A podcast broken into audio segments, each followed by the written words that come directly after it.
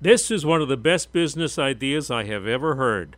Mojo.sport helps parents who coach youth sports to become better coaches, and it has instructional videos for kids too.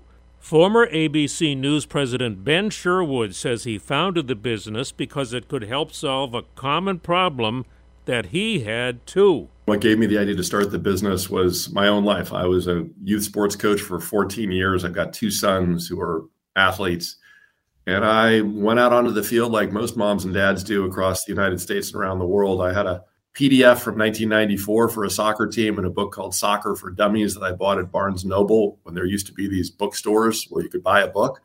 and I, I did the best I could. And Lord knows I probably messed up a bunch of soccer careers because I really didn't have any idea what I was doing. See the app on the video at WCBS880.com slash spotlight. I'm Joe Connolly for Bloomberg and WCBS News Radio 880.